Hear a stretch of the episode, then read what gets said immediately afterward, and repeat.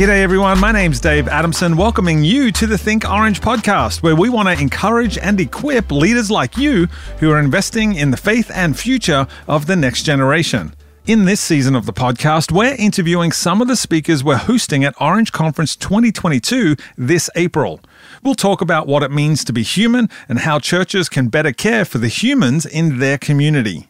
And today we're so excited for you to get to hear this conversation with Kristen Ivy and our guest, Dr. Darius Daniels. Now, Darius is the founder and lead pastor of Change Church, and he's developed a standard of excellence that is so apparent in his commitment to ministry as well as education. He holds a Master of Divinity degree from Princeton Theological Seminary and a Doctorate of Ministry degree from Fuller Theological Seminary. Dr. Darius is a certified personal coach who speaks frequently at seminars and churches across the country, and he and his wife Shamika have two sons. And he's also a great human being. So let's jump straight in to their conversation.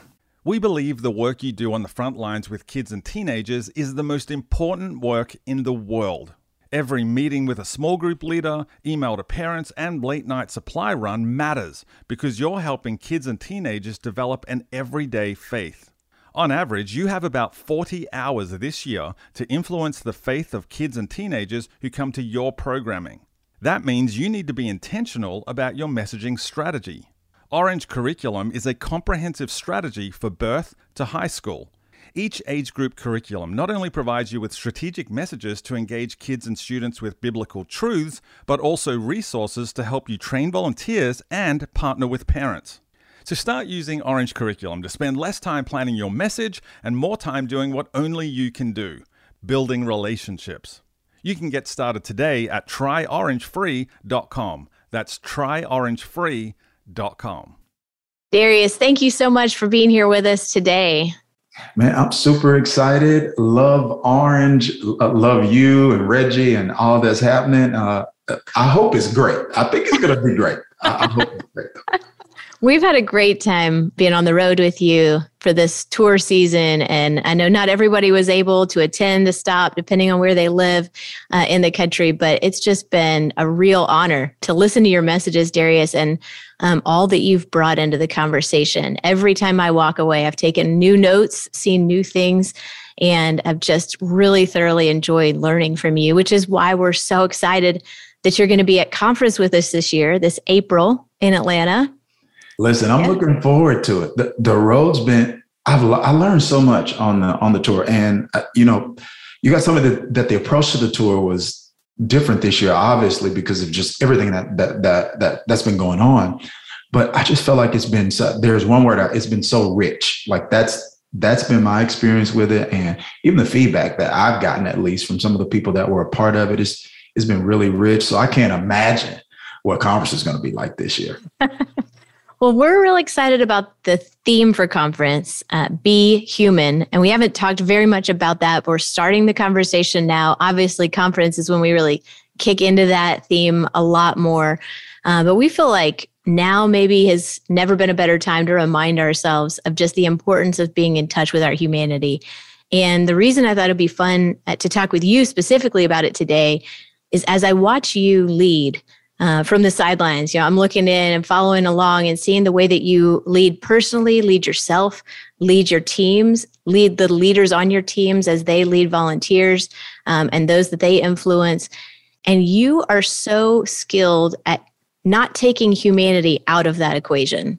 Uh, and it can be really tricky to figure out how to lead people and also keep our humanity intact. So, Darius, what are some things that come to your mind when it comes to being human and being a leader at the same time? Well, Kristen, thank you for, for saying some of that. I'm going to tell you one, I love the theme. Y'all always come up with these themes, and I'm like, yo, where, how did they think of that? Like, or is something like, what does that mean? I can't wait to figure out what that means. But this one, I just feel like resonates with me in a unique way. Because, like, when I think about being human, the first thing that comes to my mind is God's creation. And this is what I mean by that God wanted humans. And I think it's important for humans to actually get that so that we can see ourselves properly. I believe you're always going to behave in a way that is consistent with the way that you see yourself. And this is something that I constantly see, uh, like in the lives of people that I serve. Uh, And, and that's this it is, man, the quality in the course of their life isn't just determined by what they believe about God, it is also determined by what they believe about them. So, so, so, so huge. And I think, man, it's really important uh, to recognize that, yes, human means imperfect. human at times means inconsistent. Human at times means impulsive, yes, but it also means creative and it means innovative and it means loving and it means generous and it means kind and it means serving. It means God created not other gods, God created humans. We are God's creation. So I think above everything else, that's what stands out to me the most. That's great. As I was listening to you, I'm thinking even more about how significant that understanding is for all of us. Um, and the number of times in scripture that there are references to wholeness, mm. um, even in the passage that says to be perfect, um, going deeper and looking into what what is what does perfect mean that used to bother me a lot because mm-hmm. i'm thinking i can't be perfect so how can i be perfect as god is perfect that doesn't make sense to me and I remember looking into that one time and realizing there was such an element of wholeness in the definition of that word that it really meant that we would be complete. Yeah. And sometimes I think we have this flawed uh, kind of perception of religion where we have to put up some kind of a perfect persona and then we detach ourselves from the, the messiness of our true humanity and we end up fractured and broken in ways internally that maybe cause us to not act in the best way possible or yeah. to live kind of a fractured life. Um, but instead, as you're talking, I'm thinking it is to embrace the fullness of that humanity so that we can be made whole the way that God intended. Yeah. Yeah. See, you always do this. You do this on the floor. You just say something like you said nothing. I'm like, yo, that's that was deep. Let me think a minute. Let me catch up. I don't know what you want me to do after that. But. No. Darius, I mean, this is these are great conversations because I, I think even as we're talking, it it reminds us again, why are we talking about be human at a church conference, right? That mm-hmm. conversation could feel like jarring. Shouldn't we be talking about God? Yeah, we're talking about God we're made in the image of God. That's mm-hmm. what defines our humanity. Shouldn't we talk about Jesus? Yet Jesus came to restore our humanity, becoming human for that purpose. Mm-hmm. So it's deeply theological, but it's also really tied to the mission of loving people well, which is something that you've modeled uh, exceptionally well. As a leader, I want to come back to the leadership question. How do mm-hmm. you feel like uh, maybe there's tension between leadership and being human, especially in ministry space? Yeah. Um, so when you think about your own leadership, how do you kind of bridge that gap between leading people well and staying in touch with your humanity and their humanity at the same time? Yeah, you know, Chris, I think the way I would have answered that question, maybe even five years ago, is a lot different than, than the way I would answer it now. I think the answer I would have given you five years ago would have been reflective of someone whose identity, for the most part, was kind of grounded in at least my view of God's view of me, but also like I was wrestling with people's expectations of me, which could get kind of confusing because so many different people expect different things. You know what I mean? And um, and so not saying that I don't wrestle with that now, I just don't wrestle with that as as much because I I think obviously Jesus is the most influential leader in human history, right? Not just the Bible. But I also kind of feel like I resonate unique, uniquely with Paul's leadership style. And what you see is someone who leads well by demonstrating or or authentically living out his humanity. Like when I look at some of the stuff that Paul said to people he was leading, I'm like, I don't think I'll ever say that about me. that I'm. Like he's literally writing to people in Corinth. He's like, listen, I mean, in Rome, he's writing to believers in Rome. Man, when I want to do good, evil's with me. So the thing that I know is right to do, I don't do that. I do the other thing. Oh, wretched man that I am, who shall deliver me from this body of death? I'm like, bro, you're talking to your congregation. You know? and so the point that I'm making is I feel like you can't lead humans effectively without properly modeling what it means to be human and uh, human as God intended. And, and I say that because I think the first assignment of a leader is, is not seen in their activity, it's their example. If leadership is influence, then your the example that you set becomes incredibly important, which is why I think Paul said, follow me as I follow Christ, you know. And so that's kind of the way I see it now. That's so good, Darius. I don't think I've ever seen the vulnerability in that passage before. I always probably read it in the absence of the humanity of Paul speaking to Paul's congregation, um, making that confessional statement to go, whoa, that is a model of vulnerability that we should pay attention to.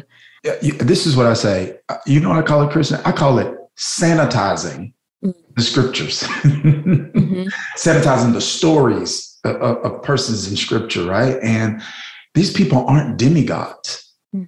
they are human.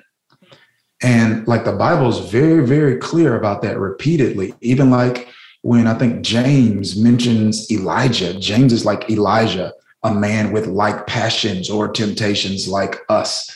Even when the writer Hebrews talks about Jesus and his priestly ministry, he says, Hey, he's a high priest who because he's had experience, he's dealt with all of the kinds of same kinds of temptations that that we've dealt with. And so I think when we when we sanitize the stories of scriptures like that and try to rob those characters of their humanity, we rob ourselves of the richness in scripture for us. That's so good. That's one of the things that is has been really fun about these conversations is reimagining uh, the human the human element of scripture and coming back to our own humanity you know as people uh, nothing has really put us in touch with that. Uh, like the last couple years i think we've all been reminded of our own humanity our human limits our limitations uh, the frailty of life. There's so much that has kind of come uh, to the surface for many of us. And so we get to get back in proximity with other humans um, and really celebrate what's new for the church, what's new for our ministries. And we think part of that answer about what's new for the church is that we get back in touch with what it means to be human and to serve other humans as we come together to follow Jesus. So I love all that you're saying. It's such a kind of a call back um, to our common purpose.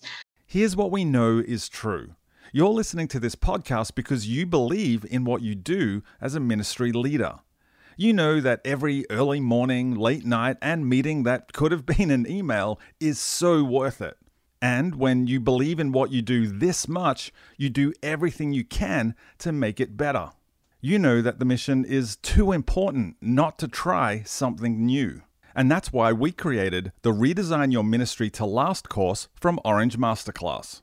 Join Reggie Joiner as he unpacks the five essential values for your ministry that will last far beyond a person, a model, or yes, even a pandemic, and innovative strategies to help you elevate them in your ministry. Start working on your ministry, not just in your ministry, today by going to orangemasterclass.com. If you were, you know, continuing to think about this idea of be human because this is our first we haven't really had a creative meeting together darius. This is this is us creating conference right here on the call. What else do you think of when you think about what it means for the future church to be reminded of the value of being human now i'm going to be very frank here so that everybody that's listening i hope i hope i hope you're ready here we go i'm going to be very frank I think it's everything. Mm. And, I'm going to tell you why. And when I say everything, I mean not exclusively, but specifically for the Christian church in the Western part of the world, and more specifically for the Christian church here in America. Now, when you go over to, to some places, even to some spots in Asia and definitely in Africa, the kind of decline we're seeing in the West, we are not seeing in that part of the world. Christianity is spreading rapidly. It's almost viral, especially in some parts of Africa. And, and I think here what we have is, man, we've, we've got information, we've got access to technology and things of that particular nature. But it is possible, Kristen, to be high tech and low touch. Wow. And I really, really feel like at the core of the gospel is the message of love. Mm-hmm and that it is and that is God's love extended toward humanity. Wow. But God's love also revealing itself in a human. God mm-hmm. decides to become human to serve humans. Mm-hmm. And I really feel like getting back to that is going to be absolutely everything because loving well begins with a recognition of who you're actually loving. It is a person that is made in the image of God. And I think, you know, Reggie talks about this at the tour. And every time he sa- every time he says it, I'm like, even though I've heard it a lot, it I don't know, it just affects me differently every time that I hear it because it's treat everybody like they're made in the image of God. People mm-hmm. that you disagree with are humans, mm-hmm. made in the image of God. People who have not come to faith yet are humans, made in the image of God. People who are practicing a different faith are mm-hmm. humans, made in the image of God. And I think it is going to be our most effective, not only evangelistic tool, mm-hmm. because it, it, it was God's, it is also going to be our most effective disciple making tool. This is what Jesus told Peter Do you love me? Yes feed my sheep. if, if you love me, you'll keep my commandments. And so I think it is absolutely everything. And I don't think we can get like this thing right if we're getting the love and the humanity part wrong. Absolutely. I agree so much. I love that connection and the, and the message you reference uh, when Reggie ties the Great Commission to the Great Commandment that you can't go make mm-hmm. disciples if you don't love your neighbor and those two becoming intricately connected by our recognition of everybody's being made in the image of God. Now, you specifically mentioned even people we disagree with, Darius. I thought we were supposed to get rid of them and and not not speak to them anymore. I'm just kidding. I'm kidding. That's a really challenging point, though, to treat everybody, even those you disagree with, as if they're made in the image of God. And I think even Jesus in the Sermon on the Mount said, even your enemies like they're made in the image of God, even those who have done harm to you, like they're made in the image of God. That's a big challenge. And I don't know that it's something we could ever digest and check off our list and move on and be like, oh, yeah, I aced that class. Like, that's one that we're going to have to keep coming back to. I know in my own life every day. So, what does that look like for you when you think about loving even those who you disagree with as if they're made in the image of God? So a couple of things, and and there are times I get, I get you you get negative feedback with everything, but there are times I get some negative feedback with this because some people confuse trying to maintain God's standard of love. They confuse it with lowering God's standard of righteousness, and you know I, I don't think that's the case. I think it's a false dichotomy. So for me, one of my commitments that that I try to live out and I, I think I really see this modeled in Jesus, and that is not to define someone, or not to define the sum total of someone by their mistakes. I, I think that's that's a that's a huge one, and I think that's kind of currently in our culture, not just in culture in general, but also in Christian spaces, that it's really really easy for that to take place. And I just look at people like Zacchaeus if Jesus had, I mean, he's, he's a tax collector. And, and I don't know if people actually are aware of what that meant during that time period. It wasn't just he's in the IRS. This is exploitation. I mean, this is exploitation at its at the highest form, and uh, abuse of power. I mean, you you name it. But Jesus did not define it by the sum total of his of his mistakes uh, the woman at the well in John 4 in Samaria. The Bible says the disciples like marvel that Jesus was even talking to her. And what's weird is if you would have asked them what was going on in their head, they would have thought, I'm keeping God's standard of righteousness. Right? Jews, we don't have dealings with Samaria. They, they don't believe the way we believe their doctrine is off. uh, so you got you you have all types of things there, and I just I just kind of feel like that's where that's what I want to do every single day. Is hey, it doesn't mean I endorse everyone's activity, but it means that I make I'm going to make a try to make a decision, not to define you or treat you based off of those mistakes or some of your imperfections. So good. Everybody is more than one thing. Yes. Um, like keeping that whole human story at play. I mean, you're right. It's, you see it again and again and again and again. If you follow the story of Jesus, when the Pharisees were like, "How come they don't your your followers don't wash their hands the right way?" or "How come your followers eat with those people?" You know, there were so many times that Jesus defied that standard and went, "Oh, because this is a person made in the image of God, and it's not just about the way they eat their food, or it's not just about the way they wash their hands." Or I think you've missed the whole essence of the point to begin with, right? And and yet it is relevant in our lives to come back to that as we lead kids and as we lead teenagers specifically. I think this message resonates because there's a generation, Gen Z, coming along, kids and teenagers looking at the church and they're going, Is there a place for my humanity at this table? You talked to us a lot about how leading church has kind of intersected with your own family life as well. And I don't want to put you on the spot here, so you don't have to say any more than you want to share. But you've you've talked about this um, I think, with us at conference before. I mean, how important would you say, or why would you say it's important when you think about your own kids? For a few reasons. I'm going to say one, it's just important practically. Like, I mean, I, I could start like scripturally, like obey the Bible. And of course, we should do that because uh, I don't think God's way is just right. I think it's best. And so I'm, I'm not disputing that, but I just think practically, right? In terms of as a parent, being responsible for stewarding another human being. So I, I, I don't know if you can have a more consequential role than that, right? it's pretty consequential. But just like practically, you want to help them develop into you know the person that god's called and created them to be.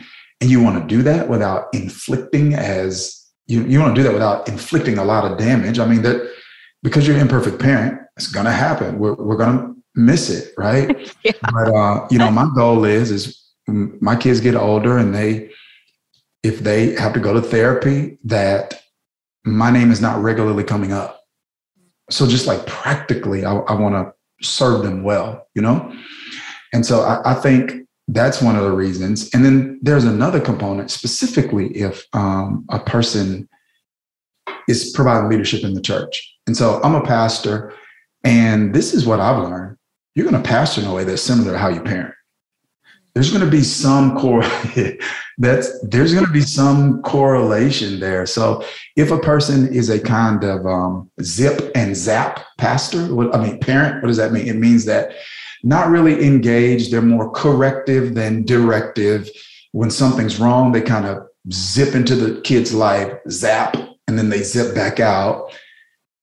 That's probably going to show itself up in pastoral leadership also, where it's not a lot of direction. It's uh, the coaching is not directive; it's corrective, and and so I just feel like it makes you a better leader when you kind of start in the home first, which is why I think not just biblically, but practically, Paul kind of laid that out for Timothy. He's like, hey, as you're vetting leaders for the church here, you need to make sure that you consider how well they're leading on their home. And Paul, and Paul, he just says. He's like, yo, because if they aren't and if they can't, mm-hmm. then they're not going to lead in the house of God well either.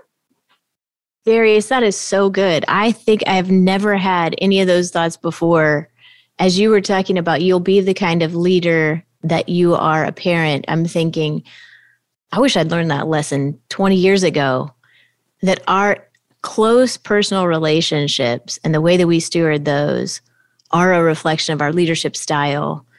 And it is part of this message of calling us back to our humanity. I remember I was a high school teacher straight out of college.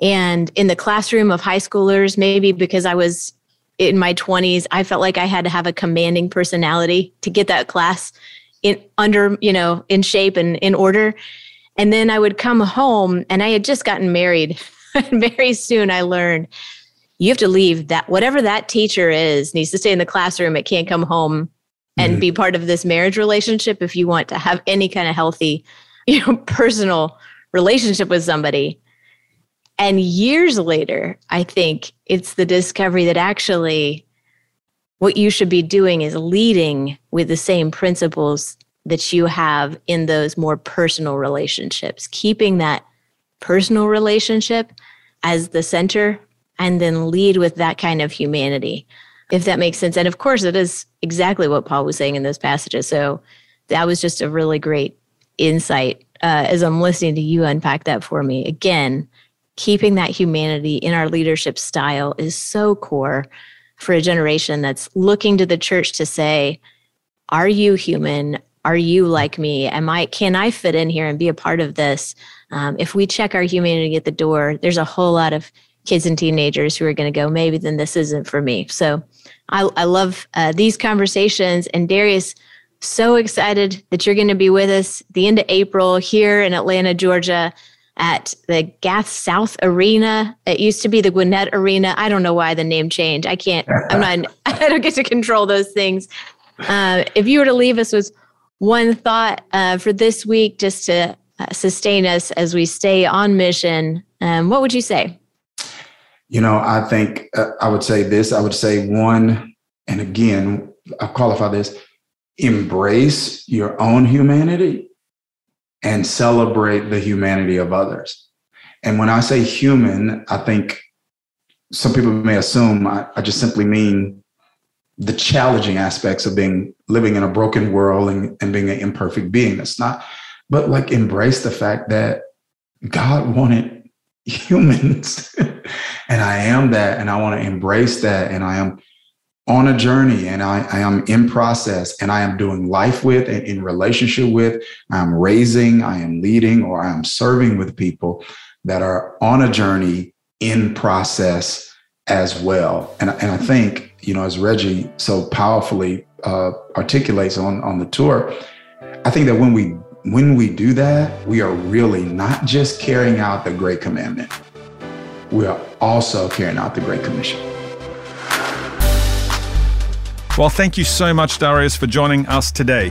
If you enjoyed listening to this conversation, consider leaving us a review on Apple Podcast. We got this one recently from Charlie, who said, I have served over 10 years in youth ministry, and I wish this resource was available to me when I first started. Every week brings content that is challenging and helps me grow as a ministry leader. Thanks so much for leaving that review, Charlie. Our team absolutely loved it. You know, we cannot wait to see all of you at Orange Conference 2022 so that you can join the conversation and we can continue learning together what it means to be human. You can go to theorangeconference.com to save your seat for an Orange Conference like you've never seen before. Well, thanks so much for joining us. My name's Dave Adamson, and we'll see you next time on the Think Orange podcast.